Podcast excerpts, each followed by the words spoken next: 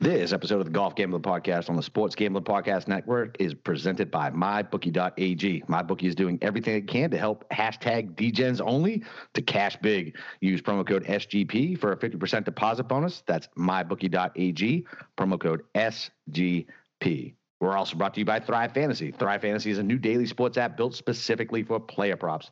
Download the app in the App Store and use the promo code SGP for an instant deposit match up to 50 bucks. That's thrivefantasy.com, promo code SGP. Sign up and prop up today.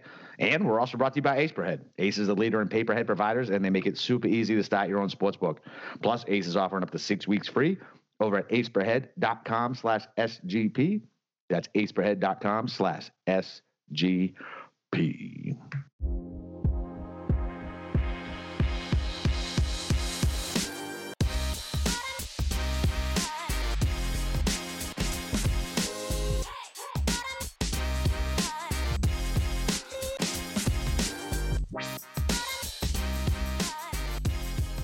All right, welcome back, everybody, uh, to the Golf Gambling Podcast. Me, Boston Camper, with Steve, the God of Golf himself, Shermer. Uh, dude, I hope we remember how to do this. It's been a while. I know. Is our chemistry still going to be uh, on point here? Yeah, I think it'll be all right. I know. Maybe I got to be like Phil Mickelson and just like chat your ear off the whole time to walk you through this, like you did with Charles Barkley. that was a beautiful thing. We'll get to that though. That was a beautiful yeah. thing. Uh, so uh, yeah, man. Well, listen, uh, we just uh, obviously chatted off how was the holidays, all that stuff. So listen, all the DGens out there, hope your Thanksgiving was good. Uh, hope you uh, took advantage of that free two hundred and fifty dollar bet on that Houston game. I did that worked out. It's not even a free play, so that's new for me. And uh, and uh, yeah, man, listen, we're in the holiday season. This is the last one. I don't even know uh, when the next one is. I know it's a while from now. Um, so listen, let's get after it this week. Let's make sure uh, we squeeze every last drop of this past golf season out, and uh, let's end on a strong note, like we almost did last week. I know we came so close, oh didn't we? And, and, Robert Streb, womp Streb. womp, come on, had to ruin it for everybody. Oh my it God. just, I mean, listen, like he basically he came out of nowhere. I mean, yeah. he, he wasn't he was nowhere near my radar. No. Like if you look at his current form, I think his best finish was like I think he had a top ten at the Barracuda like months ago. Yeah. And other than that, it just you know, I mean, sometimes that happens when you get these, you know, golf courses where there's a lot of birdies, not the demanding tee to green. Sometimes a guy just gets hot with a putter, and like, I mean, if you even look at his ball striking numbers, they weren't even that great for the mm-hmm. week. He just till that till that second out. playoff hole. I know. Yeah, I just stuffed it right there. I, uh, I I had my brother-in-law over, who's not really big into gambling, and he, he's not. He, he knows about you know what I do with gambling and the yeah. podcast and everything, but he was watching me. He was rooting right along. Like he like it was a lot of fun until right. uh, until you know, stuffed it to a foot. Yeah, so I was at where the hell was I at? I was at I went to Mellow uh, they just opened up one near my house, Mellow Mushroom. I don't know if you guys have those everywhere.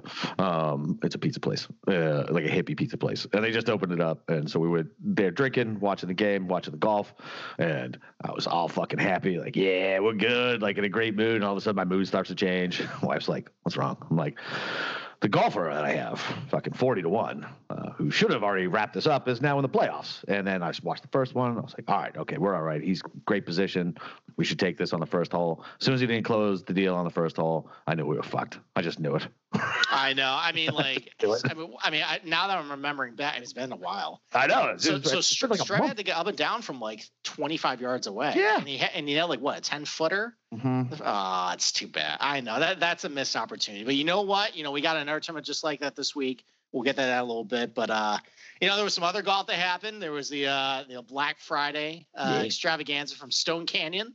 Uh, Phil Dude, that Charles. course is gorgeous, by the way. Uh, Dude, listen, I listen. I don't listen. I don't care so much for the like what whatever your golf design nerd part hates. Dude, the mountains in the background. Just imagine playing that course, like just being on that course. Like it was funny, man. Those fairways had such hard slopes to them. I was like, I was like, man, that's usually reserved for me off you know, in the side on a bad lie, but you you got to be hitting the ball below you and above your feet, like in the fairway. Yeah, listen, I'll say this: I'm a sucker for desert golf. Uh, I, on my honeymoon, I went to a uh, the Canary Islands, where it's basically desert golf all oh. around. I love that environment. Uh, the golf course itself was it was fine, and I mean, for you can kind of see why Phil, which I, I, don't understand why he was a plus five handicap and then Steph was a plus one. I mean, like if that doesn't show you how much better these guys are oh, yeah. than you know a regular scratch golfer like if you miss anywhere at Stone Canyon, it was a lost ball. And you know, a pro those guys got so lucky with those bounces off the rocks all day too. It was it was it was that was true. It was like it was like a bowling lane with like the bumpers there. But I, so uh, my main takeaway, besides the fact that we all were on Phil and Charles, yeah. is because you know with this modified alternate shot format, you want the pro hitting all the approach shots. And Charles, I mean, he did okay. He did, dude. He listen, he did great on like I would say the first one, probably like 10, 11 holes. I don't remember exactly what it was, but he did great. And then all of a sudden he started to fade, and I was like, all right, we're we're five up to then. We're, we're still fine, regardless. You know what I mean? Like we're still fine, regardless. We're up enough where I'm not sweating this. Yeah, and it helped. I mean, I I, I was impressed by how Peyton played. I, he's like a five handicap. I, yeah. I I personally think he's a sandbagger. You know, just because I mean he hit some really good approach shots. That like, sounds like Peyton. That sounds like Peyton. yeah. Well, he's I mean he's he's you know now retired. He's at a country club. I think he's a member at Cherry Hills now out in Colorado, and uh, you know he's competing member no, guests no, no, and everything. No, no, like we're gonna stop. We're gonna stop. Why do you know that Peyton Manning is a member of a certain country club at some random fucking place in the United States? Well, Why? first of all, it's not a random place. It's one of the most famous golf clubs in uh, in the country. I think they actually hosted the BMW Championship a couple uh, years ago. So, uh, second, you can stalk guys on the U.S. Open uh, GHIN app. So that's how I knew what Peyton's, you know, scores were coming in. That's how I knew what Steph Curry's scores are coming in. That's how I knew that Charles Barkley is so bad he doesn't even maintain a handicap. So I asked. So so I, I actually meant to ask you this question. Um, so as far as like keeping your handicaps, it's just like me with SwingU. I punch my own fucking numbers in, or does it have to be verified by somebody for this specific handicap? So it used to be you had to have someone else verify it, but now you can just put in whatever score you want. So, so Steph, I mean, Steph Curry's a fucking liar because that dude is not that. I, I he's a liar. Right. He, liar. he played. He he Allegedly shows that he can. He shows he can. He has the ability. You know, he hits it a long ways. He can hit some good approach shots. But I mean, some of the shots he hit at Stone Canyon were just like he was in the. Peyton would put him in the middle of the fairway, and he would hit an approach shot and it'd be like twenty yards short or he was hitting banana slices off the planet. Like, I mean, if he's a plus two, he just played that flub.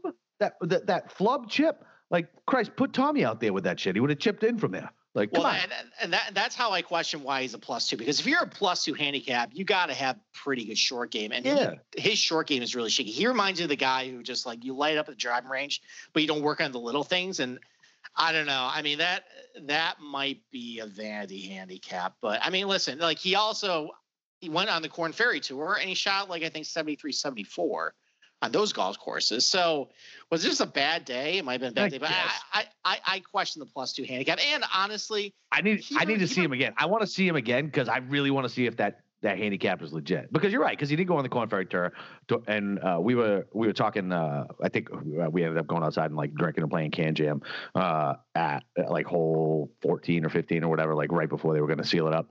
And uh, we were talking about it outside, and I was like, "There's no way Steph Curry's a good golfer." Everything I just watched, I was like, "No, there's no fucking way." And he's like, "Well, he played on the Korn Ferry tour." I'm like, "Yeah, I, my, I can't wrap my head around seeing that and then that." So maybe it is a one-off. I mean, we all have terrible days, I guess. Yeah. Well, I mean, do you want to see him again? Because I didn't think he brought anything to the broadcast. I only, besides, besides I only, all the the charitable stuff, I thought that was really great. But as far as just like this thing is an entertainment product, and the okay. fact that first of all, it was five hours. I mean, this thing does. This thing only needs to be nine holes. Just get me no, in and out. No, in no, no, no, no, no, no, no, no. I don't. I don't like the nine hole concept because think about how you play, right? So like you could you could be dog shit for the first five holes. All of a sudden, you find something at six, and now it's over. Now, fuck that. Give it 18. It's Black Friday. What else are you gonna do? Like, uh, Christ have mercy. We're in the middle of a pandemic. You're not going to the stores Black Friday shopping. I never was anyway. Like, I'm sitting on the couch with a turkey and whatever else I was drinking hangover, and like whatever. It's perfect. Like, there's nothing else to do. All right. Well, I mean, regardless, I mean, probably the fact that he seemed like he was a wallflower is because he played like shit. So I, I, thought Peyton was entertaining. I mean, Phil obviously was the star of the show, and I mean Charles was the stars too. And, then, I mean, they, they, did a good job rolling in all the NBA uh, guys into it. You know, talking that and everything. Was so. that was hilarious? That, that was, was good. You you know what I didn't miss though? Uh, I didn't once think about Tiger during this no. whole thing. No, me No, and like a lot of people were saying coming in, they're like, "Oh, well, you know, I'm not going to watch because it's Tiger." I think we showed with this. I mean, listen, overall, I, I would say this was a success. Yeah. We don't need Tiger at these things because he is. He's not. Like, we have 25 years of interviews with this guy. Yeah. The guy provides nothing out of his mouth worth exactly. worth a damn. He's he's the Bill Belichick and Tom Brady of golf. Yeah, he's just a golf ro- killing machine. Exactly. Basically. Exactly. And so Phil Phil is, I mean, I, I wish I wish Twitter was around. All right, let's not say Twitter, okay? Because that's a cesspool. And listen, I live there. It's terrible. It's a terrible place. Um, but like social media, like. I mean, Phil is just killing. Like you never saw this type of person. I always knew he was a degenerate and like made big bets and shit like that. And like you always got the feeling that he was probably like a funny dude. But you know, the PGA never showed that the stuffed shirts that they were. You know what I mean? Like, uh, like we missed out. Can you imagine the shit he was talking? Like, I don't even know. Like we missed out on like when Phil was in his prime, being able to do stuff like this on social media, and that actually makes me kind of sad because Phil would have been a megastar, a megastar. uh, he probably. I mean, he was already a star, but he probably would have been. Well, that's what I mean, There, more with megastar. Like type, he would have been, yeah, he would have been right up there with, you know, uh, I mean, uh, oh, like I really do. Like it's, I love Phil Mickelson. I really do. Like, dude, he's so entertaining to me. And that's what sucks about Peyton too. Like now that he's done playing football, I hate myself when I laugh at his fucking commercials and stuff like that. you know what I mean? and Mhm. he, he's very entertaining. Like he's very Yep. entertaining. And all the charitable shit he does too is good. Uh, I, I, I, uh, I have, I've buried my Peyton hatchet years ago. It is still fun to watch him lose though. I'll give you that. Yes, it, it was. But I mean, overall, I thought you know three of the four guys I definitely want to see again. Um, Steph, eh. I just want to see I- Steph again yeah. to see if that handicap's legit. Well, he's. I mean, so Steph, I think, is going to host a PGA Tour tournament out in the Bay Area next year, next fall. So he'll probably end up playing and just get a you know sponsors exemption. So that's probably the next time you're going to see him actually play. You know, he's going to take a spot from like poor, I don't know, Rob Oppenheim or something. Hey, man, I'm going to talk about him later. Don't you talk about my boy like that? I, well, he better do well because Steph Curry's going to take his job in uh, about a year. yeah, he's good. Fuck. Oh, God, Steph Curry's not going to take his fucking job. Um, excuse me. Sorry, a little bit of the Rona. The um, it's it, my wife turned the fucking heat on because it's cold for the one day in Florida. She turned it on, and like I have a sweatshirt on, and now I feel like I'm gonna swelter to death, and I'm like, smells like my house is burning down because the heat hasn't been on in over a year. it's like, come on, man. I didn't know they sell heating units in Florida. Well, it's, it's HVAC. It's it's not a furnace, bro. There you go. when I first moved to Florida, because you know you have window units for AC where we come from, and like I moved into like the the the shittiest ghetto apartment, uh, and I called my father because I had HVAC. I was like, "Yo, Dad, they have HVAC in my apartment." I felt like I made it. I was like, high society. high society, 18 years old in a shithole apartment, but I had HVAC, so I felt rich. The uh, so I guess well, listen, when Phil gets too old for this, I mean, who the hell is on the tour that's going to take his place? Well, that's that's what I was thinking about, and like, we we need you need a big bombastic personality in order to come in, and like I'm looking at the guys just like you know at the top of the list, and like I don't know. I mean, I, I think we kind of saw with what was it the uh, the one at Seminole where you have like you know four pros playing and Yeah. I mean DJ is DJ. I mean he just kind of mush mouth doesn't really say anything. Ricky is the most overrated you know guy out there as far as like what he brings to the table as far as like talking and personality. Loud pants Um, and shitty facial hair. That's what he brings. Yeah, you had what was the third? You had Matthew Wolff, and then oh Wolff- you know you know Wolff's honestly kind of a chatterbox. Wolff was a he is, he's chatterbox a little bit there. douchebag though. But I mean, he's maybe he gets, he gets a little mature. I mean, he does bring a little bit, I guess, as far as talking. Honestly, I, I always find Rory entertaining on the golf course, so he's probably one I kind of want to see. Uh, he carried when they played over at the Zozo that four-person Tiger Jason Day thing. I mean, Rory kind of carried the show with that one. Well, Jason Day, Jason Day was pretty funny on that. He's all right. Uh, I mean, All he's right. going to get allergies at the turn, and then he's going to withdraw. I mean, I guess that might be entertaining if he gets vertigo. So that would be funny. See that You got to play regardless. No witdraw here, motherfucker. exactly, This is for charity. You swing that goddamn golf club. exactly. So I, I don't know. I mean, I, I think, I, I, I mean, I think that's kind of the PGA Tour's like branding problem right now. Is the fact that like they try and make these guys stars, but they're just zilches. Yeah, it's like Far- fucking, yeah, behind it's like it's like baseball. Like at Yeah. least at least at least golf tries to throw some guys out there. Baseball's like, nah, we're good. Yeah. we're good. Yeah, we're gonna die off in 20 years. Oh, that makes me so sad. Uh, um, all right. Anything else uh, you want to get into? No, not really. Why don't we get into uh, why don't we get into Mayakoba, man? All right. So uh, I guess give us the uh, give us the breakdown, bro. All right, so we are heading down to Playa del Carmen. Uh, have you ever been down there? Uh, you know, To Mexico? like like Playa- like Car- like Cancun, Playa del Carmen area. No, no. I avoid they're murdered by cartels. All right. Well, I mean, it's it's a, my my sister got married down there. Uh, it's about ten minutes away from my sister got married. Uh, it's you know you got beautiful resorts, beautiful beaches. Uh, you know the golf course is pretty nice down there. So it's in Playa del Carmen at the uh, Mayakoba Resort. Uh, it's Greg Norman design, a little over seven thousand yards long. It's a uh, paspalum grass, so that's similar to what we saw at the Corales a couple weeks ago. Puerto Rico has uh, those uh, grasses as well. So I ask you about that. Like, I, I think what we've only seen that grass on what two, maybe three courses. Yeah, and I mean, well, unfortunately, none of them has strokes gained. But Right, that's what I mean. Yep. So, like, how do we even know how? Like, what kind of putting surface is it? What's it? well, it's it, it's a very sticky grass. It's it's very grabby, uh, and the the greens kind of run a little slow too because it, Okay. it it likes to grab the ball. So it's it's kind of like a little bit like Velcro once it hits, and you know it's a good grass for a lot of these Caribbean uh, resort golf courses because first of all, it's pretty hardy. Uh, and it can survive with a lot of seawater or like saltwater kind of hitting it. Right. Um, so it can thrive there. And, you know, if you're a guest at this resort, when you hit a green, you want the ball to stop. Or if you're missing greens, you know, if you're scrambling to get onto them, you can chip on the ball's probably to stop. So it's a good golf course, you know, for guests. As far as like how the pros are going to treat it, you know, iron play tend, tends to be pretty important when you go to these paspalum golf courses, just because you know they tend to be a little bit birdie fest, and because the ball kind of sticks, guys can go you know pin hunting. So, um, you know, that's that's generally what the golf course or what the grass types kind of bring to this golf course. As far as the layout of the golf course, I mean, it does a really good job bringing in the Yucatan uh, natural landscape. Um, it goes, you know, through the mangrove forests, you know, past some limestone ravines. You know, might see a few lemurs, you know, run around if you're not going through all the trash Ooh. cans at the resort for I, food. I like lemurs, man. I'm al- I'm always Dude, they- any any type any type of monkey relative. Like, I'm all about watching them for the, the resort I stayed at down in Playa del Carmen, they were everywhere and they were terrorists. Anytime you had food out, they would just come running over to you. You know, th- them and the trash pandas, the, the raccoons were running around, you know, The trash pandas. Basically. They have So, raccoons down there. They do. They do have raccoons down there. Do they look like the raccoons we have up they north? look exactly the same. Do they foam at the exactly the mouth too?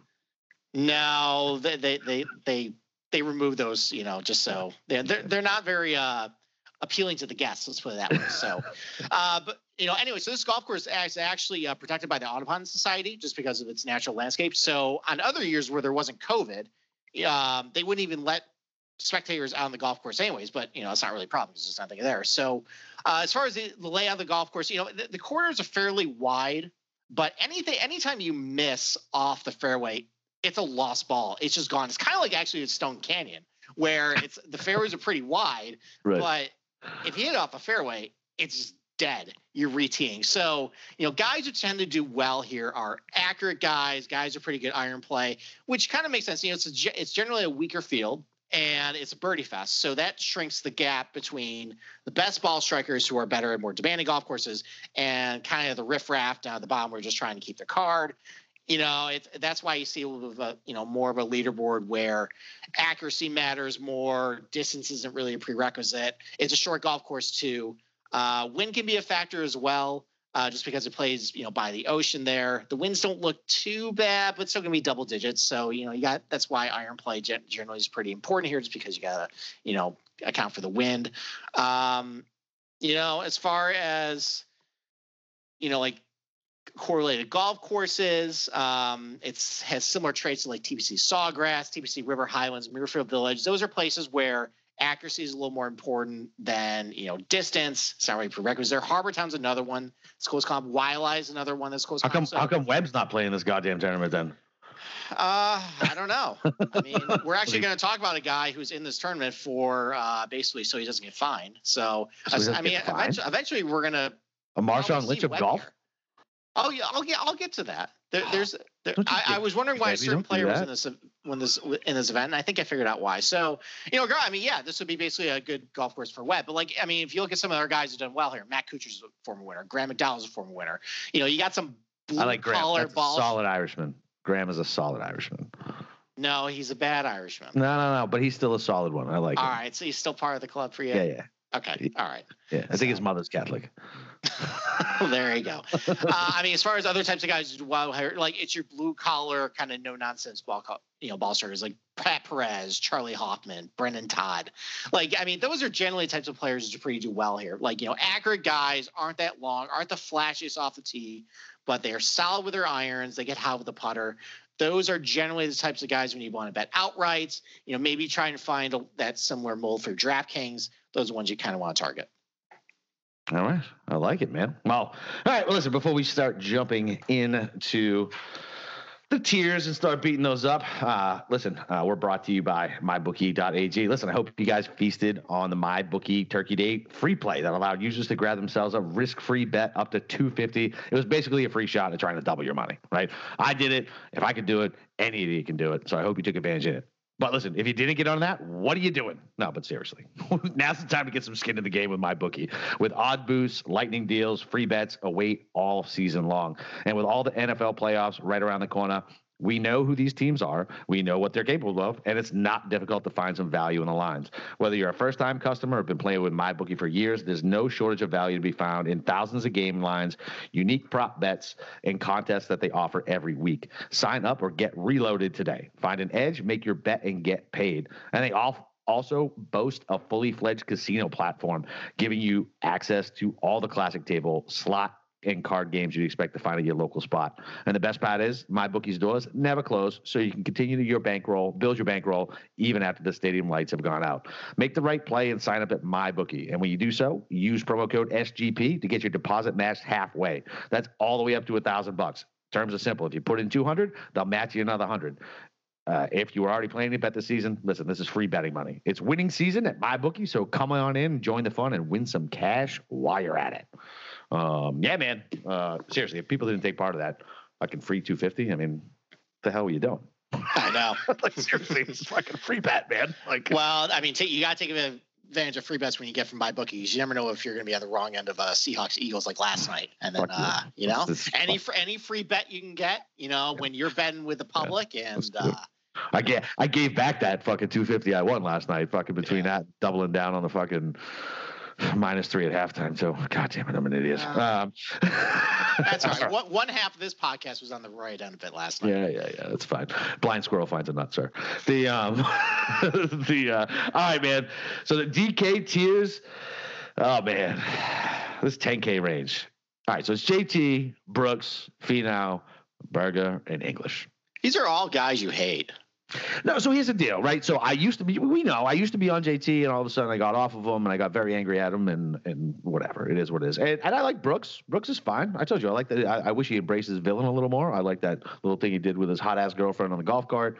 Um, I hate Berger and I hate English. I mean, that's a fact. And listen, I'm hot and cold with with Thomas and, and Brooks, right? Did you cost me money this weekend? I fucking hate you. I'm like the Italian wife, right? Like, like I just get mad. Um, Finau is what he's Finau. Like I don't know. I, I don't see. I, I don't think he's a fit for this course. so originally, I liked Brooks until prior to this podcast. I was out back smoking a cigarette, scrolling through fucking Twitter real quick before I got on here, and uh, apparently this morning he stumbled into his girl's hotel room with a bottle of tequila and some chocolate, and then fell asleep after getting COVID tested. So I'm having a feeling that Brooks might not be taking this uh, this tournament very seriously. All right. Well, can I can I talk about Brooks for a second? Sure. Th- this was the golfer I referenced earlier, as far as he's here so he doesn't get fined. So there oh. there was a policy that went into effect in for the 2016-2017 season that you had to basically play every tournament on the PGA Tour schedule at least once every four years. Oh. So the last so he's played this tournament once back in 2014 and this is i think year four of that window and he hadn't played the mayakoba yet. So i mean there, there's it. some exemptions here too. So like if you're a lifetime member as far as like if you're tiger woods right. you get out of this policy. Or right. if you know, you play 25 events a year. If you're Sung Jae, you already pay 25 events a year, or you're Spieth to play every week. You don't have to do this either. But Brooks isn't really on the good side of the PGA Tour. no way.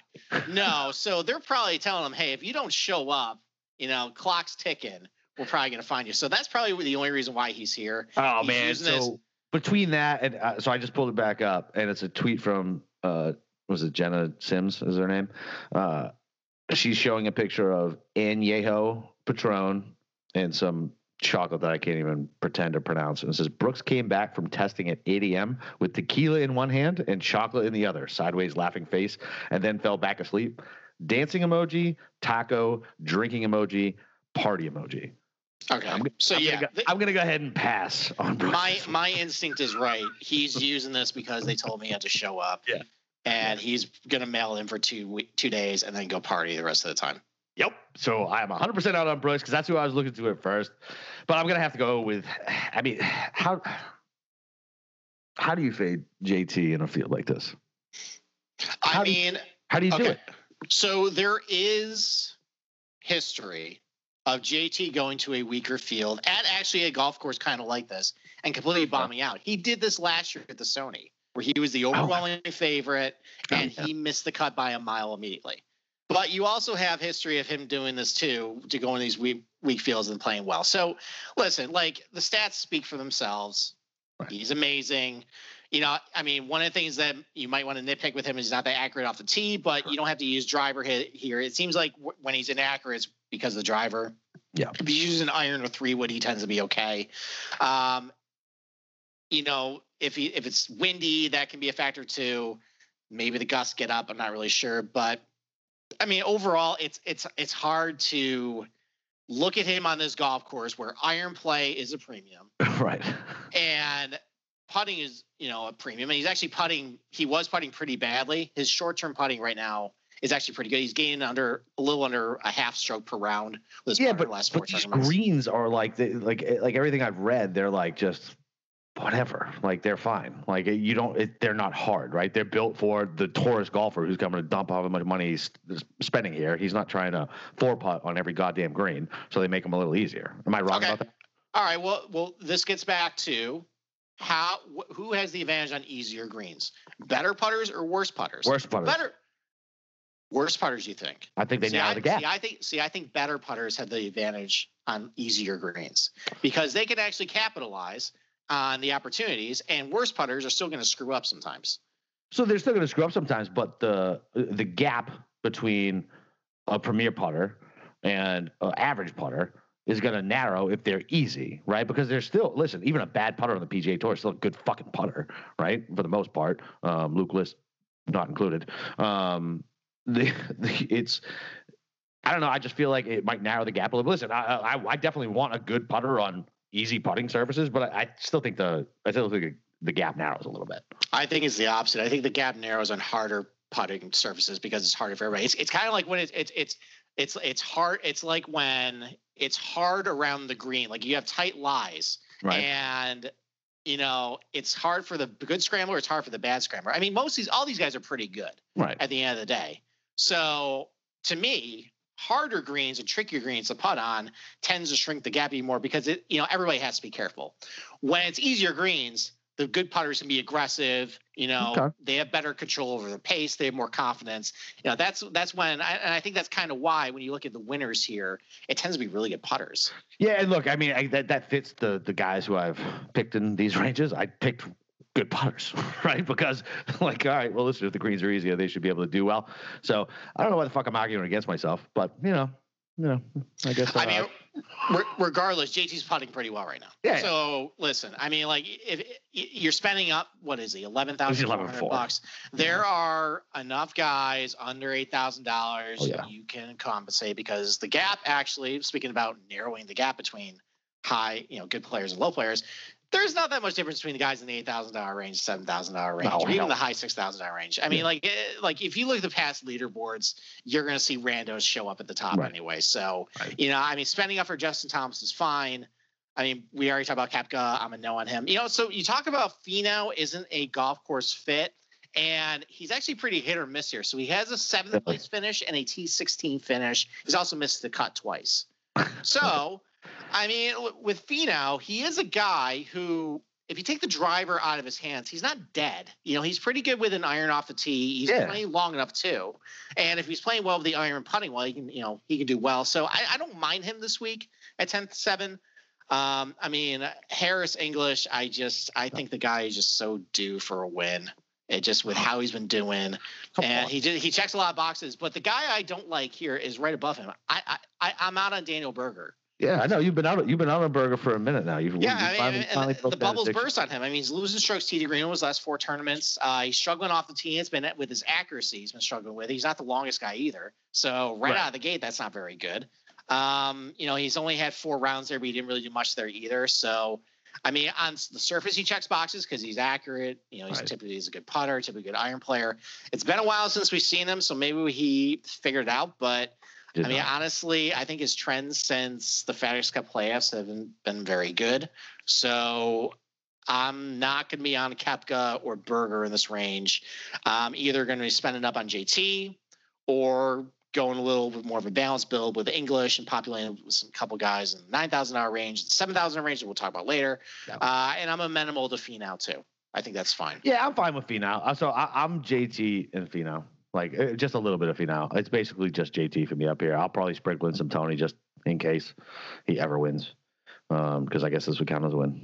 Uh, but yeah, uh, I mean, I guess talk me. I don't want to spend too much time on the 10K range, right? Because everybody you know pays a lot of attention to that. But I mean, English. I mean, I don't know, man. Like he missed his cut like what three times ago, but he's All right. So, so he has a second in the Northern Trust, fourth Yeah. U.S. Open. that's a wicked hard course though.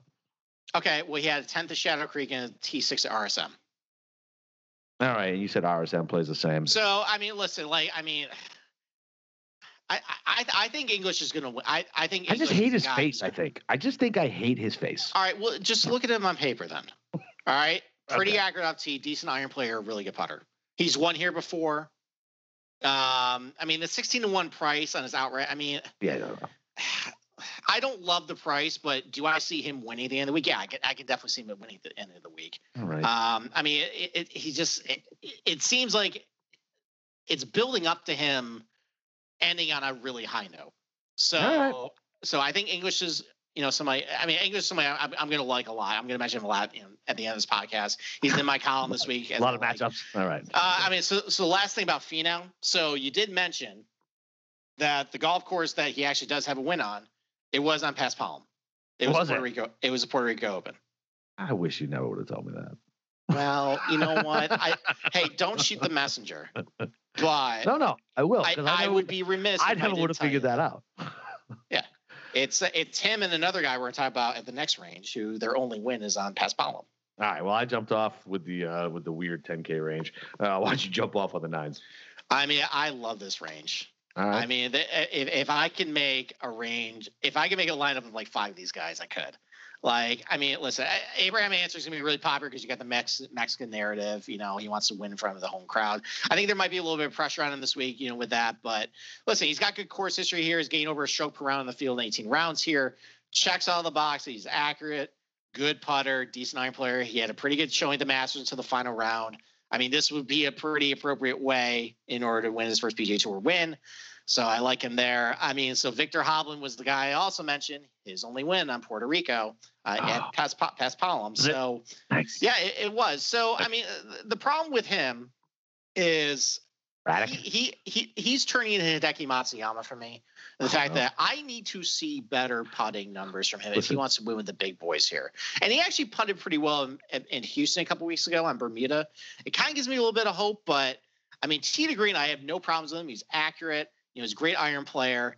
I just, I, I mean, if if if you're gonna throw him in outrights, I just I can't get there. But for DFS, you don't need it.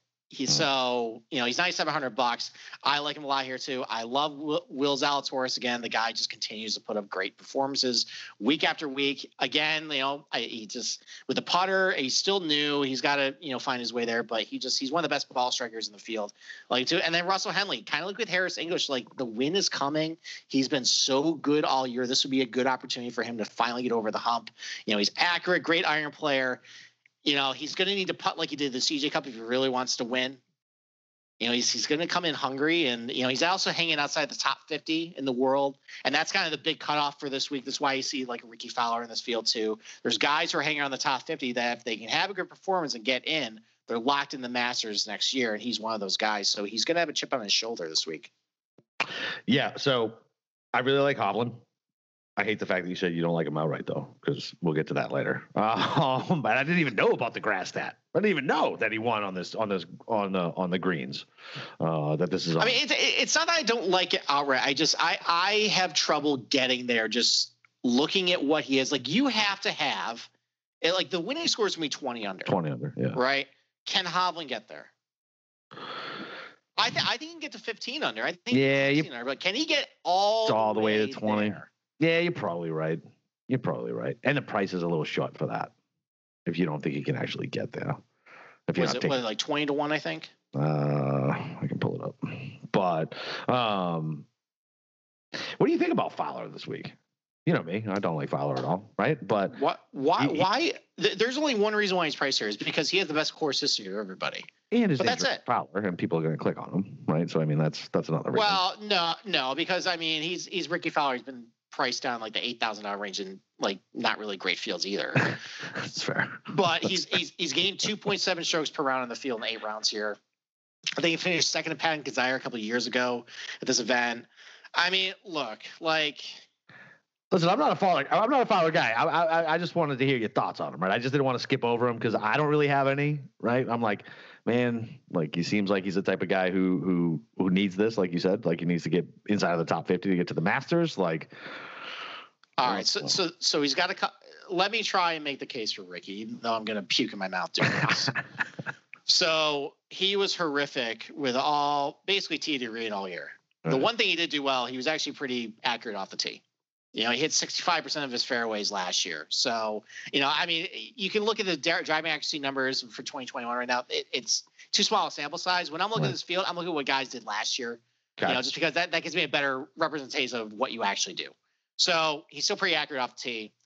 The putting numbers aren't as good as what they used to be. He's been struggling, but I know that he can roll the rock at some point. There has been a couple weeks since the Masters. I just like I don't understand why he switched putters.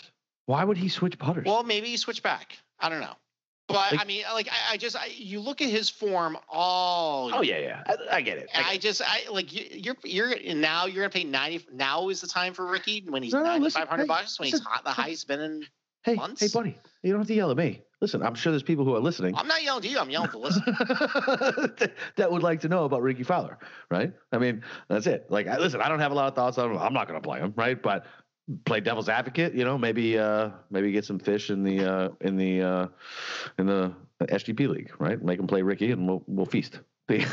The, the um, but I really like Henry. I really like uh Will Z too. And so the same thing. I think that dude's hungry, right? He still needs that win. Like he's got his whatever exemption or whatever. But dude, this will count as a win on the PGA tour. Well, so here's the thing about Will Z. So yes, he has a special exemption, so he can play all the regular events, but he still isn't eligible for the FedEx Cup playoffs. He Correct. needs that win. he needs the win. And Yeah. this dude's hungry. Like, listen, we've been on him.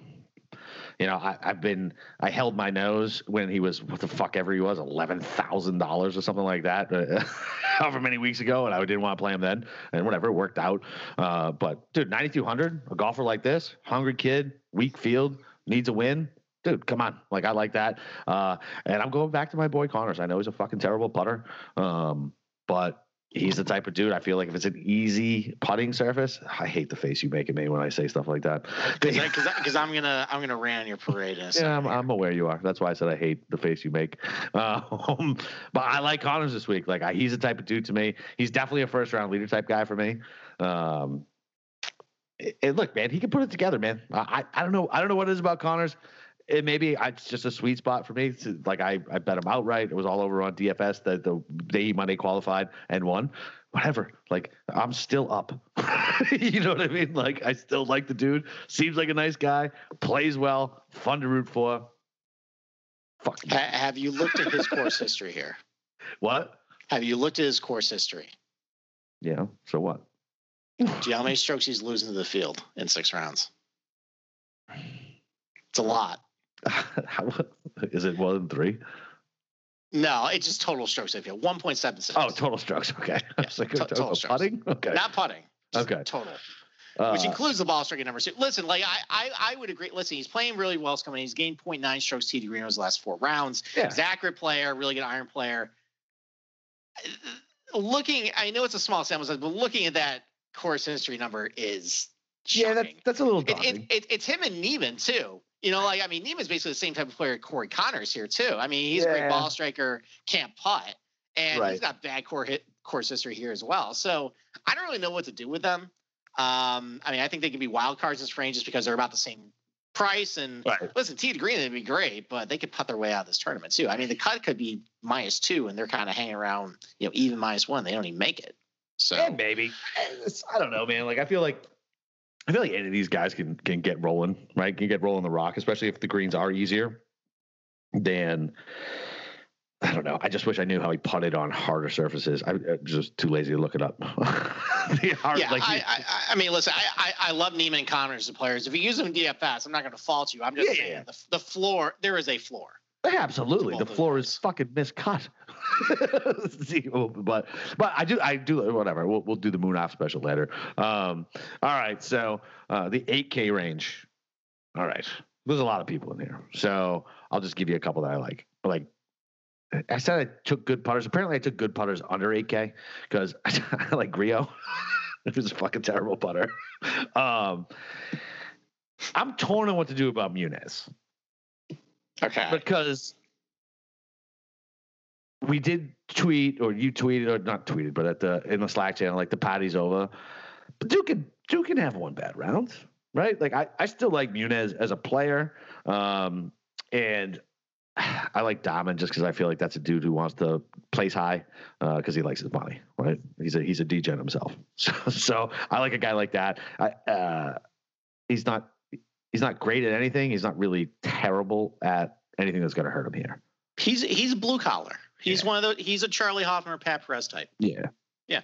So those are the three I like in here. Fuck Leishman. I, I refuse to play Billy Horschel. I, I refuse. Why? I don't know. I just like I just don't feel like he's good. Like I just don't feel like he's good. Like he always gets priced up for no fucking reason. Uh, I, I don't know. And, and, and Woodland, he's unless I unless he is healed from the labrum injury. Like no, like not yet, not yet. Even at the eighty two hundred dollar price point, which is nice, but I can't until I know his hip's good. All right, so I, I I'm you on Grillo just for the fact of listen, he's like he's a thousand dollars less than Corey Less than Corey Conners, right? But he actually has a good course history. He's gained 1.6 strokes per round at Mayakoba, so I know he can do it Okay. despite the bad putting. Okay. So, and I mean, he's accurate, good iron player. He's playing pretty well lately. I mean, yeah, I think that's dude, his recent there. his recent form is good. Yeah, I mean, I, I, I like Dom too. I actually like Leishman a little more than you, just because he was good at the Masters. Will you stop? I, okay, let me try and make the case for Leishman. So what? so his struggles were because reportedly his coach is stuck in Australia, right? And he had a horrible swing flaw they couldn't figure out. Well, he was fine at Augusta. He was hitting a bunch of fairways, hitting a bunch of greens. And listen, I, I'm not saying like I, the eighty-seven hundred dollars for Mark Leishman. I think maybe for a DFS lineup, like maybe this is more a conversation for like props later Okay. with Leishman because I mean, Le- it could destroy your lineup. So maybe this the best time to go for it. But He's seven hundred dollar Leishman. You were literally like willing to bet your small child's life that he would miss the cut prior to the Masters. That is true, and he didn't. now all of a sudden, two tournaments later, because he played well at the Masters, a place he's played a million times. Obviously not, but like he's comfortable there. So maybe he didn't have a swing coach or whatever, but he's like, all right, I'm comfortable here. I'm okay. I have no expectations to win, so he played okay, right? But now, All right. like, he- uh this is probably a conversation we talk about like top 20 props or something. I think he's like three to one for a top 20. For Calvin and Mark Leishman, if Well, he's rounded the corner, I can That's see it. Maybe not. Maybe not for DFS is fine. It's fine. no DFS. I, will I'll give you. I don't. I don't hate the three one. All right, so so let's talk about Brendon Todd. So uh, he is a mystery to me because if so, he's had a, he's been dealing with toe hit toe injury for the past couple weeks or so. Like so, I don't know what the deal is with that. If it's healthy, this price is probably a little too low. He's defending champion. This is a golf course for him. He's accurate, rolls the rock beautifully. I mean, he can go back to back if he's feeling good. But I don't know what the stats of him is. So if you want to roll the dice at 8600 bucks and hope that maybe the ceiling like he can reach it, I don't know. You can do that. Um, Brian Harman's guy I like 8400 bucks just because you know he knows showed to the RSM, but he still has all the things I like. You know, I, I'm willing to give him a pass just be, you know because you know he's accurate. He's been hitting his irons a little better lately. You know, he's still a decent putter. I think he can do all right here. Um, You know, I'm with you on Damon. I mean, he's you know he's a blue collar guy. Grinder, man. Grinder. Yeah, and he played well at Sherwood, which just kind of has a little bit of the qualities you're looking for this uh, tournament as well. Uh, I like him too. As far as guys, I'm fading. Uh, I mean, I'm with you on Woodland. I just, you know, he has good course history here, but I just like Ricky. I, I just haven't seen it, so he'll be a guy I mentioned later on as far as someone to maybe fade on a matchup. Uh, I'm not really on Charles Howell the third either. Um, he's been doing all with the ball strike or all with the putting lately. Nothing with the ball striking. He's got good course history here, but I just it, he, I, I don't think you're going to get a very like. I, I think his ceiling is like 30th. Right. You know, and, and for me, that's just not really exciting. Oh, So it's definitely not worth 8K.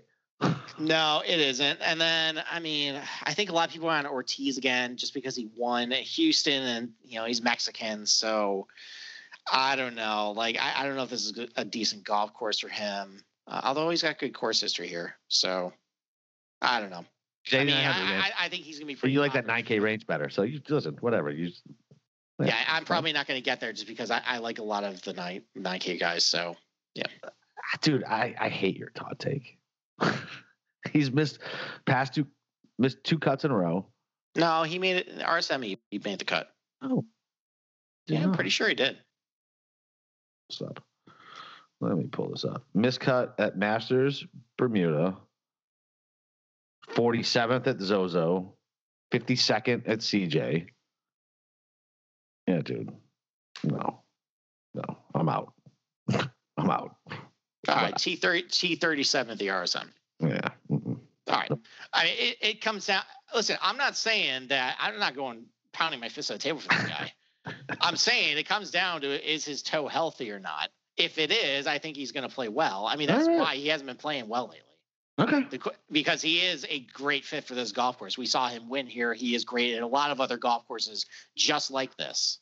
So, but I don't know the status of his toe. We need Adam Schefter in order to tell us, you know, if he's, you know, going to be a game time decision or not. Shefty. Yeah. Oh man. The uh I don't know, man. Like don't know. hold on. I'm trying to pull something up. All right. Well, I'll talk about one more guy I'm fading. You know, Patton Kizzire, eight thousand bucks. You know, he's a former winner here. He's been playing a little better lately, but you know, kind of like with Chucky Three Sticks, he's only doing it with a putter, nothing with a ball, ball striking. So Chucky Three Sticks. That is way too cool of a nickname for him. I love I, I'm not. I, I'm not taking credit for that either. I, I definitely stole that from somewhere. But, and also, like with Patton Kizzire, like eight thousand bucks for him. Come on. Yeah, for real. Yeah, that's I, I don't uh, buy it. I No, buy it. I no, mean, that's- he played well in Houston. He's a former winner here. That's why he's eight thousand bucks. All right. All right. Well, listen. Before we start getting into uh, the the value plays in the seven and six K range, uh, listen. Uh, come prop up and on Thrive Fantasy this season. Thrive Fantasy is a daily sports app for player props, and just in time for the holidays, we're teaming up with Thrive Fantasy for an awesome SGP merch bundle. Send in a screenshot of you joining the Thrive Fantasy promo code SGP, and you'll have a chance to win $100 in SGP merch. Email your screen shot into podcast at sportsgamblingpodcast.com. Uh, with Thrive, you can eliminate countless hours of research and focus only on the top tier athletes that have the biggest impact on the game. If the NFL, choose 10 out of the 20 available player props to build your lineup. If NBA, PGA, MLB, esports, choose five out of the 10 uh, to create your lineup. Uh, we'll get to our lineups later in the show. Uh, but listen, each prop is assigned a fantasy value for both over and under based on how likely it is to hit. Hit the most props, rack up the most points, and win a share of the prize pool. Thrive has over $50,000 in guaranteed prizes weekly and has awarded over $1.6 million in cash already. Uh, so use promo code SGP when you sign up today. Uh, and yeah, man, that's it. So we love Thrive. We love Thrive. We do. Yeah. I- mean, we. I, I. Love doing those contests, and I love bantering. You know, the props back and forth with you. You know, on this podcast here. Yeah, I'm a big fan of the Thrive. It's Yeah. fun because it's like I have my DFS little star leaderboard, and then I'm like, all right, here's my here's my junk email one. Right, I use my junk email for a different one, and I have my other leaderboard up with my Thrive props. Mhm. That's There how many go. stupid players I watch every week. There you go. All right, so uh, the seven uh, seven to eight K ra- seven to seventy nine hundred range. Uh, there's a lot to like here, man. There, there is. I mean, it's it's hard to narrow it down to just like four guys. I'm going to spotlight here because I, Yeah, I that's got fine. probably I got probably a list of like twelve, like an honorable mention alone. So, I mean, listen, I, I think I'm just a sucker for a- Harold Varner the third. Um, I mean, just listen. I know he's really popular a lot of the time. He's been really hit or miss too lately. I think he missed missed the cut, uh, the RSM. Yeah, because he cut us. That's why. That's why you yeah, feel missed like cut that. Bermuda, missed cut the RSM, but he played well. I think it, he played well the term before that too. So listen, he actually has good course history here. He's gained about 0.9 strokes per round, 14 rounds. You know, he's got above average accuracy off the tee. He's a good iron player. He's been putting a little better lately too. So you know what I mean? Maybe there's gonna be a bounce back here at a golf course he's been doing pretty well at. Um, Sepp Straka's been pretty good here too. Um, well, actually, no, he's not been very good here. He's been good overall. He's gained over a stroke per round in his irons last 13 rounds, putting pretty well, you know, as well. He didn't play well at the RS, uh, the uh, Mayakoba last year. I think he's a little better player than he was last year. I think he'll be, you know, he'll be fine. Uh, Kevin Streelman is a guy who has really core. Who checks a lot of boxes. He's accurate, good iron player. He's gained over a shot per round at Mayakoba in 24 rounds. You know, he's also hanging around the top 50 in the world, trying to make it in the Masters for next year. That could be a guy, you know, that could show well. And then Henrik Norlander, he's somebody I liked a lot the RSM. Uh, got COVID, you know, disappointingly withdrew. I like him for all the same reasons as he did the RSM. He fits a lot of the boxes, and you know, I think the leaderboard is going to look pretty similar to what we saw, you know, a couple weeks ago uh, at the Mayakoba. So I think Norlander is a good buy at seven thousand bucks. Yeah, I think seven thousand is a good price for him. Um, so I like the mix, uh, McCarthy and McNealy. I feel like both of those guys are really good fucking putters, and they don't need to be long. And if they can stick it close, I mean, they can get hot and run, right? And yeah, I mean, they're both. So I don't know how they put on this goddamn surface, right? But I mean, those guys are two of the best. Well, putters, all right, let, right? Let, let, me stop you there. There's only two golf courses with paspalum. All Okay. right, so so, So maybe I'm focusing even, in too even much if you go to grass. National and click the little box, Right, the sample size is so damn small, right. it's not going to matter. Yeah. So I mean, what, what do you think? I mean, do you like McCarthy and McNealy this week too? Like, I, I, I like McCarthy better than Mc- McNealy just because I've seen McCarthy actually demonstrate some decent ball striking like over the last couple months. I mean, McNealy's kind of been a little all over the place, but I mean, I, I think both are perfectly fine for like first round leader bets. Um, I think McCarthy at 80 to 1 might be a good long shot bet just because I think he's, I think overall, I think he's a more talented player than McNealy. But uh, I think, I mean, if you want to throw a dart just because of how hot McNealy can run, I think that's fine. Sweet. It's like uh, it's like you're staring at my paper later. Uh, um, uh, so I don't. What about Doug? Going back to Doug Ghim, man, seventy four hundred. Yeah, dude continues to be solid. I mean, he's Dude. getting one one point four strokes TD rating over his last four tournaments. You know, he's killing with his iron play. The putting's been a little suspect though, but he's seventy four hundred bucks. You don't need him to win. You still No. a good finish out of him. So uh, I, I like he's one of the guys my honorable mention here. And so I, I really like Streelman. And then when you told me how much he was gaining on the field over a stroke, ooh, that makes me happy. I like yeah, that. he's been very he's he's been very good here. Yeah, yeah, yeah. I like that. I'm gonna have to add him to uh, uh to the later part of the show. And uh, just as much as you love HV3, as much as I love Keegs. So uh, whatever. I'm gonna tag it on the lineup with Keegs because fuck it. Okay. like, like, like that's it. Like he's such a terrible putter. Like I just uh, on easier putting surfaces, I'm like maybe he can get fucking hot. You know what I mean? Like he's he's very accurate with his long irons. He's very accurate. He's fine. Just Well, can I can I say something else that's going to push you over the edge uh, to bet him outright? He's gained over a Please shot don't. round. At, he's gained over a shot per round at Mayakoba in ten rounds as well. he's like he's like 90 to one. I think he's actually I think so. I mean, listen, the putting is too ugly for me to bet. I know. Why? I mean, listen, uh, I, I think over his last four tournaments, he's lost like 0.8 strokes run on the on the greens. But listen, I mean, the ball striking's great. Like he does have good course history. What is it, seven seven hundred bucks? Yeah. I think that's fine. Like I mean, a couple other guys I like too. I mean, Scott Piercy, he's playing well lately. He's seventy nine hundred bucks. He has a good course history here too. Alex Noren, you know, he's playing a little better. I think he's got two top twenty finishes in a row. He played well at the RSM. Yep. You know, he's he, and he's a good player. You know, he, when he came over to the PG Tour, it kind of got away from him. You know, I, I like him. Rory Sabatini played well at the RSM. He played well, I think, at the Sanderson a couple weeks ago too. I like. you know, I I, always him. like taking Rory in like first round leader bets too. Yeah, I mean, listen, like I think he's gotten, you know, well, if you want to talk about a guy with first round leader potential, you know, Peter Malnati, he's only seventy three hundred bucks. He's playing really well lately. I don't know why he's priced this low. I've did So- he almost wasn't he almost first round leader? Um, was it was it fucking last tournament? Was it? Yeah, was he, it? he was first round leader at RSM. He played well for about two rounds, and then he. Yeah, so I feel like I, I, feel like I was looking at him and I was like, man, I feel like he was just one. Like, like I feel like I feel like that's a one of those things. Where it's like, ah, I don't want to double dip. I don't want to try to go back and, and, and chase touchdowns, basically. All right. Well, I mean, seventy three hundred bucks for DraftKings, so I, I No, like no, him, I, yeah. no, I definitely like for that. last couple guys in the honorable mention, you know, Charley Hoffman, he's a former winner here. You know, he's pretty accurate off tee, good putter. You know, striking his irons pretty well. You know, he's seventy three bucks. I like him. Bryce Garnett's pretty accurate. He has good course history here as well. He's gained about one point seven six strokes per round, twenty two rounds. So that's actually a, a pretty big sample size of uh, success. So I like him. And then uh, Harry Higgs, you know, he didn't play well at the RSM, but he played well here last year. He checks a couple boxes of things you're looking for as far as accuracy, decent putting. You know, he can make some noise at seven thousand bucks. Yeah, I, I like I like Higgs uh, only because of the stuff we talked about before. He just seems like a really fun dude to go drinking with. So it's a really easy dude to drink, root for. It's like, all right, I want this dude to win. Um, young cat too. Doesn't look young, but he's young. um, Yeah, is I mean, all that partying probably has aged him a little bit. look at this beautiful face, sir. I mean, look how young I look. Look at look at these wrinkles in this gray beard. Uh, the um, all right, so dumpster diving time. So normally I'm pretty excited about this range, but now I'm starting to get into the point. I mean, look, it's the end of the season, right? So this is where I should be. This is 100% battered wife syndrome. Like I'll look at a fucking name and I'll get excited. I'm like, oh, I just I, I get these like flashbacks of all the lineups they burned or money they've lost me. Uh, so so the pool is kind of narrowing in this range for me. Um, Well, I think you've been hanging around me too long, you know, spouting off all these strokes gain stats because, you know, you're becoming a little bit of a snob like me.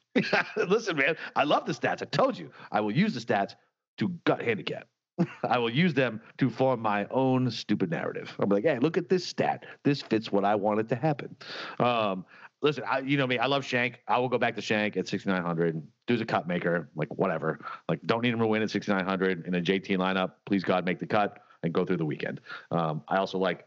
Hold on, I gotta cough. oh, I couldn't hit mute so fast enough, guys. Sorry. The, um, that's what a pack and a half, two packs a day will do to you. Uh, and uh, I like Wes Bryan. Uh, I know he burned us last You, time. you and everybody else, by the way. Yeah. Oh, is he? Oh, he's so popular. Then, then fuck it. I'm not even going to talk about it because last time we did it, uh, he burned us all because he got popular again. And like I told you pre-show, like I, I've not been listening to anybody and trying to do my own thing, like not letting anybody's little stupid factoid get in my brain and make me focus in on some $6,400 asshole who's going to tank all my lineups. Um, all right. So Oppenheim, he can't fucking be popular, right? I have no idea if he's popular, but he's a guy I like this week. Ah, you like him too? Yeah, I mean, listen, like I liked him in the You- RSM. I, I like him. Look, I got you on Oppenheim. You were like, "Who the fuck is that guy?" And he's You a did. lights out putter, man. Lights out. You did, and he's he's pretty accurate off the tee too. So, all right, so, so let, let's talk about Wes Bryan because everybody's talking about Wes Bryan. So, everyone is going to pump up his tee degree numbers, his iron play, his good putter. So, why don't we talk about the bad things about him? So, first of all, his numbers don't include the miscut in Bermuda um, a couple weeks ago where he was terrible. So those strokes gain numbers don't include that. So it's probably a little lower. Um, he's terrible off the tee, like really inaccurate. And that was a problem with him when he was actually healthy and actually doing well in PG Tour before he got injured. So listen, like, is he a stat model god this week? Of course he is. I mean, like, th- there's a bunch of junk down here, and he stands well above all of them Right. but the sample size is really small. He's not bulletproof, and everybody's going to be on him. So if you're if you don't care, you just look at the stats and be like, all right, I love what I'm seeing. Then go for it. It's fine. But I mean, we had we've been on this block before of some of these guys who just burn everybody. So and we also I don't think we've seen him. When's the last time Bryan played? I mean, uh, hold on. Let me look something up. You, start talking for about. All right. What's another guy you like? So, as much as I, I talked shit about him earlier, uh, but I also I'm gonna play the list again. Even in this, is he in the, even in this field? Yeah, 6800. Oh my god, he's not on my radar. Don't tell me that, dude. That that. Oh, he. Oh, there he is. oh, you poor thing. I know, I know. Listen, and I Why do it. you do? Why do you do this to yourself? I don't know. Why I can't you? I really save don't him know. Till, why can't you save him to like Torrey Pines, where he actually has a shot? I mean, listen, you're probably right, and maybe I bring him up so you talk me out of him because I have played him a lot less. so, so, you know what I mean? Maybe it's one of those things where it's like, all right, uh, all right, let, let me bring him up and let, let us see if slap me in the face with reality, and then all I'll, right. Well, then, uh, again, then so back to Wes Bryan real quick. So the last time we actually saw him was that miscut in Bermuda. right. So we haven't seen him in well over a month. So who the hell knows what his form is? So but I, I I'm just gonna say be careful with that one. Oh know? yeah, yeah, definitely. If he's chalk, I'm off. Like if he's chalk, I'm off. Like I, I, as soon as we're done with this podcast, like tomorrow, what that fuck day is? Is today Tuesday or Wednesday? Tuesday. Oh, thank God. Uh, I was like, oh crap, wait, do I have a day? We're late on releasing the podcast. That's what literally just went through my brain. Um, It's 2020. Every day is the same. oh God. Um, uh, so I like Armour at 6600 too. Um, I mean, that's a short knocker, accurate cat, putts pretty well. Yeah, he's playing, like, he's playing like garbage though. Is he? Yeah, he's lost about 1.3 strokes tee degree in his last four tournaments, and I think he had I think he had one decent showing. What the Sanderson maybe or no, it was Bermuda. So that doesn't so that doesn't factor into any of this. But everything but the other shot link stuff is bad. I mean, listen, he has good course history here. He's gained about 0.9 strokes in 18 rounds. He is deadly accurate, but everything else is junk. He's not even putting well either. So Jesus Christ, that's a lot of miscuts. Just yeah, it's a wall of miscuts. So, all right. So, I mean, so, so what, what are some other guys? I mean, you mentioned a couple of guys. uh, You know, I like Oppenheim as well. Yeah. Um, I mean, I'm going back to well Brian Stuard. I mean, he he had he had a poor first round at the RSM and then got molten hot Yeah. second round and then kind of faded a little bit on the weekend. He's got good good course history here. He's accurate. You know, he's not really putting all that great lately, but you know, I mean, he's he fits the mold of a guy who would do well here. And oh, by the way, you made fun of me last time. I liked him for his age. He's 37 years old, same age as you. Thank you very much. So uh, I like him here. Uh, you know, Tyler Duncan's got three straight mi- miscuts, but before that, he had you know consecutive top 30 finishes on really good fields. You know, he's a decent iron player. You know, he's accurate. Maybe this is a golf course to kind of wake him up. Okay. Um, you know, I, I like Michael Gligic again. Uh, you know, he miscut the RSM, but he was pretty good at Bermuda and the Shriners a couple weeks, you know, before that. You know, he's got some decent ball stringing numbers and relative to everybody else here. I like him. And then, you know, I mean, uh, I can't believe I'm just going to say this. Steve. Stricker, 6,400 bucks. I so I looked at old man Stricker too, and I was like, The guy can still get it done. I mean, he finished 18th at the Memorial like six months ago. I know. And it's funny because I, I was looking at I was looking at Stricker. I was like, man, I can't play fucking old man Stricker. But I was like, uh, every t- I I like keep scrolling through and like doing playing around with builds and shit. And I'm like, fuck, I keep going to Stricker. like I keep like gravitating to Stricker in that price point. Listen, I mean, like he's he just has to hit it like 260 down the fairway. He's gonna have like an eight iron in hand. He's gonna Yeah. probably knock it on the green, make the putt. Like, Yeah. I, if if he makes the cut, like Oh, he's paying golden. for himself at this at this range, yeah. So I mean, listen, it's All not right. like it's not like we're putting him at Bethpage Black here. And you're Right, yeah, exactly. It's That's a good point. it's it's freaking El Chameleon. So I I think he's fine. All right. All right. Fuck it. So we're, we're both on Stricker. That's fucking terrifying. I mean, seriously. Steve's got to stick together, man. That's right. That's right. The best Steves in the world. Um, all right, man. So I guess that does it for that. So you want to do uh you want to do the Thrive lineup? You want to give your big short first? What do you want to Well, do? I get the big short first. So, I mean, it's too easy to go Brooks Koepka on this just because of A, what you read on Twitter, and B, my theory that he's just here so he's not like Marshawn Lynch and getting fined. So, my big short, I'm going to go with Daniel Berger again. I'm going to continue to All short. right. I, I like. I, I just I, I I think the bubbles burst on him and the honeymoon was over for me. I've been off in the past couple tournaments. It's worked out well. Yeah. And he's about ten thousand bucks. I, I don't that's not going to give you good returns. So I think he finishes outside the top thirty, which would be devastating if you pick him in DFS, you know, because Yeah. of his price range. yeah, absolutely. But uh, I think uh, I think the DGen special should be Stricker. Fuck who I had written down. If we're both on a guy in that range, let's go, old man Stricker. Make that cut and fucking give us a top forty, and we are happy, sir. Right? Let's do it. Yep. All right. Good so let's go to. Thrive, man. Let's let's give our little Thrive lineup out. Let me fix get my phone. All right. Well, with Thrive, there's always usually a couple layups. So first layup, uh, Brooks Koepka over 69 and a half strokes in the first round. That's 90 points. I mean, it's the technically the juice side, but over listen, I- sixty nine. Oh yeah, yeah. uh, Oh, over I'm sorry, 69 yeah, yeah. and a half I strokes for 90 Okay. points. Yeah. So I, I, I mean, that's that's a par seventy one, so he'd have to shoot Two you know minus one or worse. I, I think he's just there to party. I'm with you. I'm 100 percent with you on that. Uh, absolutely. Uh, and I like Fowler under 11 and a half bars. Okay. Because listen, Duke and Bogey too. Fuck it. Like I, I don't know. I have I have weird luck with those. So Okay. Yeah, I never know how to gauge this because, like, if if I like a guy, like he's got to get a bunch of birdies. If I don't like a guy, I don't know. I I, I don't have good luck with those either. it's seven. It's it's just seven strokes that aren't fucking pars. That's true. Seven. That's, it. true. Think about All that. right, all right. So another layup. Abraham Ancer over three and a half birdies, eighty Yeah, I saw is a birdie fest. Listen, just get your free points when you get Yeah, it. I mean, I, I, I points. if, he has like a couple bogeys streamed in there and only shoots like minus two, like there, there's enough birdie holes in this golf Oh, course yeah. where he's gonna get there. but that's why it's 80. It's only 80 points, man. That's fine. Got some big ones coming. All all right. All right. All right. Hit me with one of your big ones then. All right. Well, it's you know Charley Hoffman's a guy I like in this tournament, so let's go with over four and a half eagles and birdies for him. That's 105 points. He's had five birdies and eagles in every round of the RSM. You know he's got good course history here. He's rolling the rock well. I think he's going to get off to a hot start on Thursday, so I'll take you know 105 points that he gets over four and a half eagles and birdies. All right. All right. I like that. I'm taking Hovland uh, under 71 and a half. Yeah, I'm with you there too. I don't know why his line That's is that's over that's the other layup. Yeah, like Yeah, that is. Yeah, why why is that 100 both ways? no one, no, they did no this one a couple. They did it. this a couple tournaments ago. What was it? It was JT at Sherwood. It was like it was like even par. Yeah. For or no, it was at the Masters. Even par. for JT, yeah, yeah, Yeah. Uh, No, no, was it was it the match? Yeah. It, no, it was JT because he hadn't been good at the Masters. that's right. That's right. so that's it was right. even yeah. par. I was like, this is stupid. Yeah, I'll take like that it. and That's- cash. I think Um, the ownership percentage on that, like, was I like- was looking at the contest, it was like 40-something percent.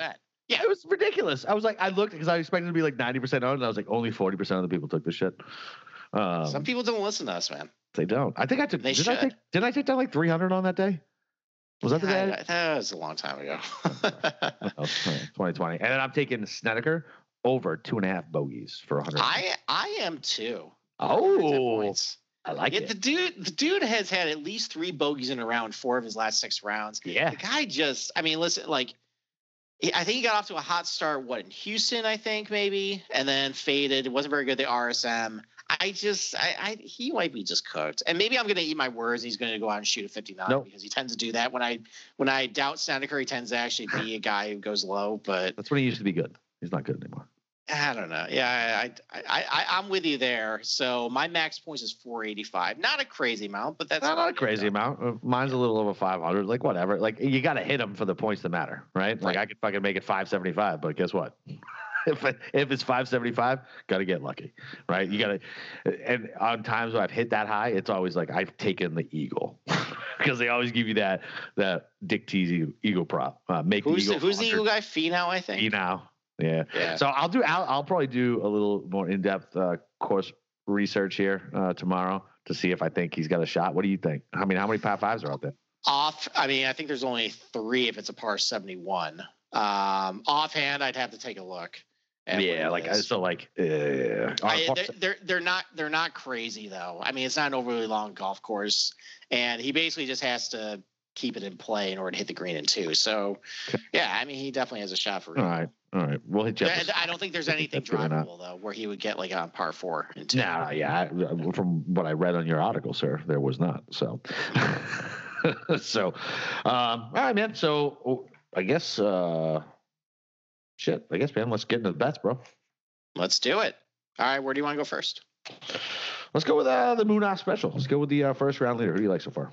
All right. Well, I mean, I think you got to take your shots, you know, like long shots here, just because. I mean, Yeah, it's a weak field. It's gonna be a putting contest, you know. So, like, you know, I mentioned Matt McNealy and uh, Danny McCarthy earlier. I think they're both what ninety to one. I think first round leader. Yep, So those 91. guys I like. Yep, me too. Yeah, on both. guys like they're like I, I don't like Patton Kizzire for tournament long, but can I see him getting really hot in the first round?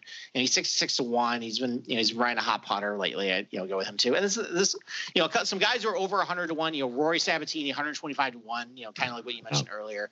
Get out to a hot lead. Pierre Malnati 125 to one. Go back to the well again. I don't.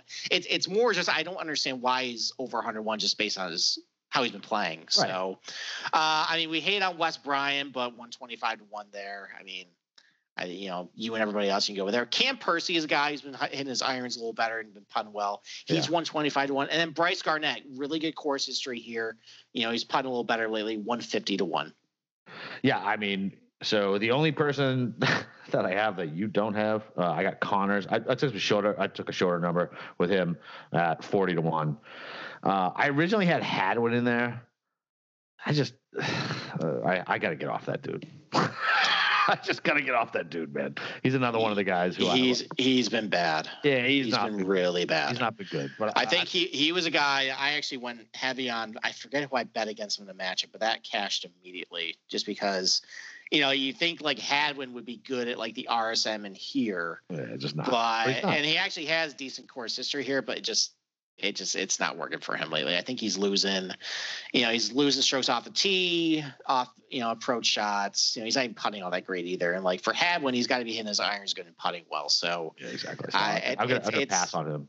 Yeah, Uh. But yeah, I'm with you with uh, I'm with you with uh, the mix, uh, the mix, and Sabbatini. Uh, I like Norlander as well at ninety to one. Like Mhm. if he can get hot, he can go. And I, we didn't talk about him at all. But what about Rodgers hundred to one? If that dude's flat, they can go. I know, but he's been in stuck in neutral for the past two months. Okay, that's fine. I was just just just Yeah. a, just a heat check, bro. Just a heat check. the, the, um, all right, so that's that. What about matchups, man? I only got a few matchups.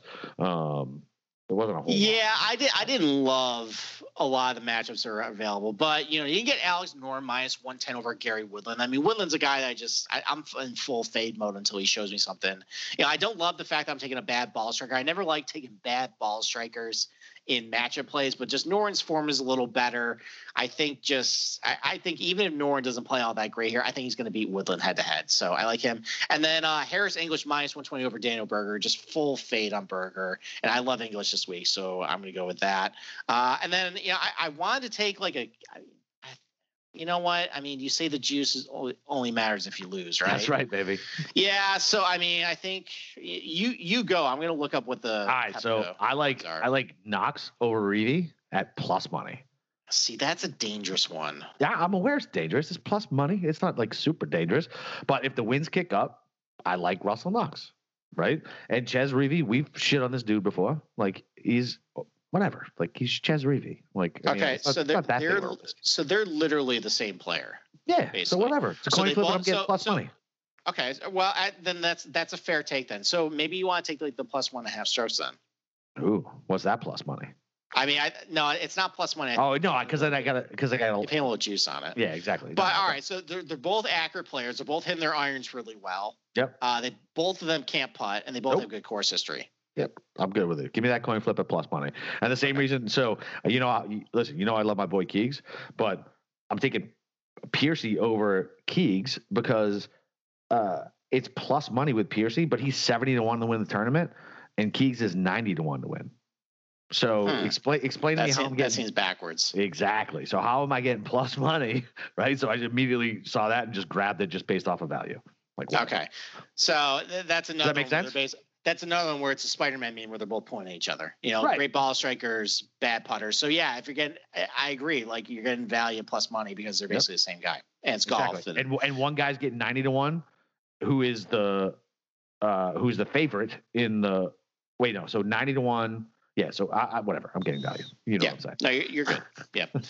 I like All I like so- so Willie, the Willie Z over Horschel that was my last ones Willie Z over what, was that? Willie Z over Horschel at one I like that one a lot, actually. I might have to jump on that too. yeah All right, so, so the matchup problem was with Brooks. So Harris English is minus 165 over Brooks straight up. I mean, that's that's that's a lot for him. it's a lot of juice Uh, I mean, I know, However- I know I know JT is a heavy favorite. he's like minus um, one eighty five everywhere Yeah, so maybe that's just maybe I'm just gonna leave Brooks alone this week and just I don't know. I don't know tequila and chocolate eight a.m. fucking dancing partying emojis I don't know well, man. then you know what? It, it- maybe the play then if if if your book offers a miscut prop, on this him, cut yeah, that, that's that's probably the way to go.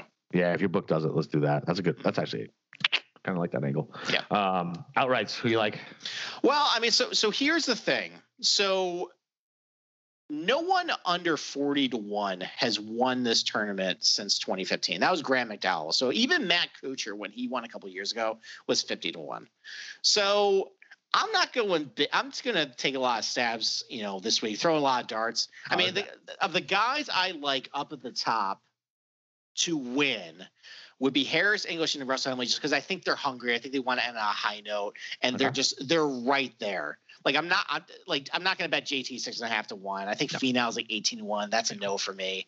It's still too early for Will Zalatoris and Hovland. Uh, Rickie's a no. So I, I like and English and Henley kind of fit the mold of my couple winners. I mean, English has won here before, and Henley just fits like that type of guy, and he's hungry.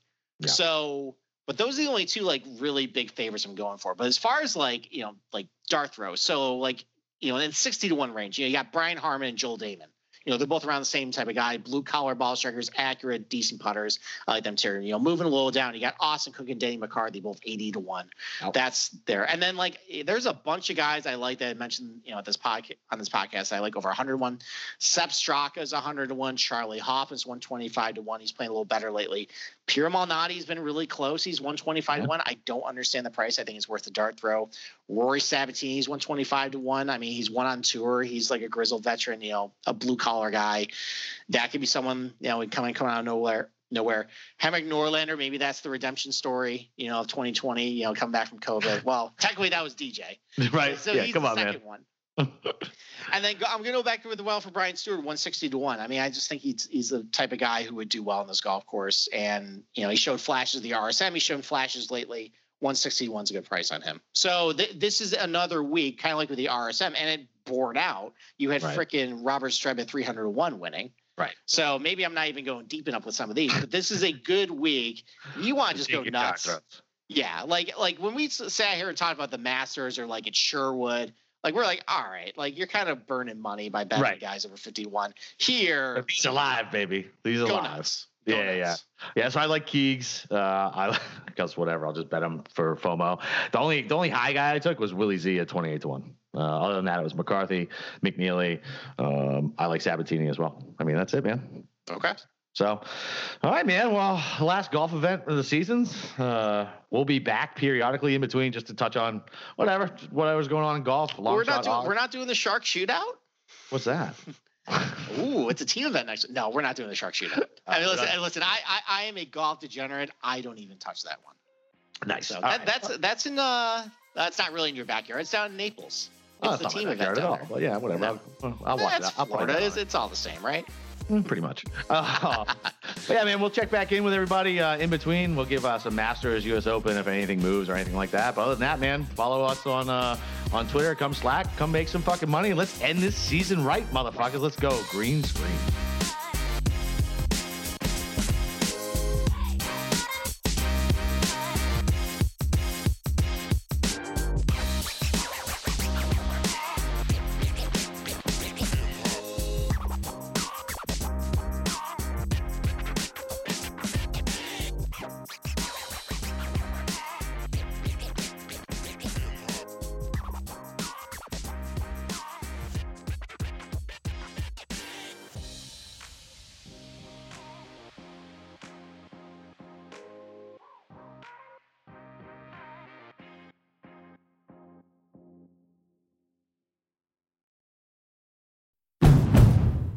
Finally spring, and I'm saying goodbye snow, hello adventure. And during the Honda Dream Garage Spring Event, you can get epic deals on your favorite Honda model. Ready to get rugged? Then take the off road in an all wheel drive Honda SUV like the CRV, HRV, Pilot, Passport, or redesigned Ridgeline. Want to take a spring road trip? Then check out a fuel efficient turbocharged Civic or Accord. Say goodbye to winter and hello to a new Honda. Don't miss huge savings during the Honda Dream Garage Spring Event. Now at your local Honda dealer.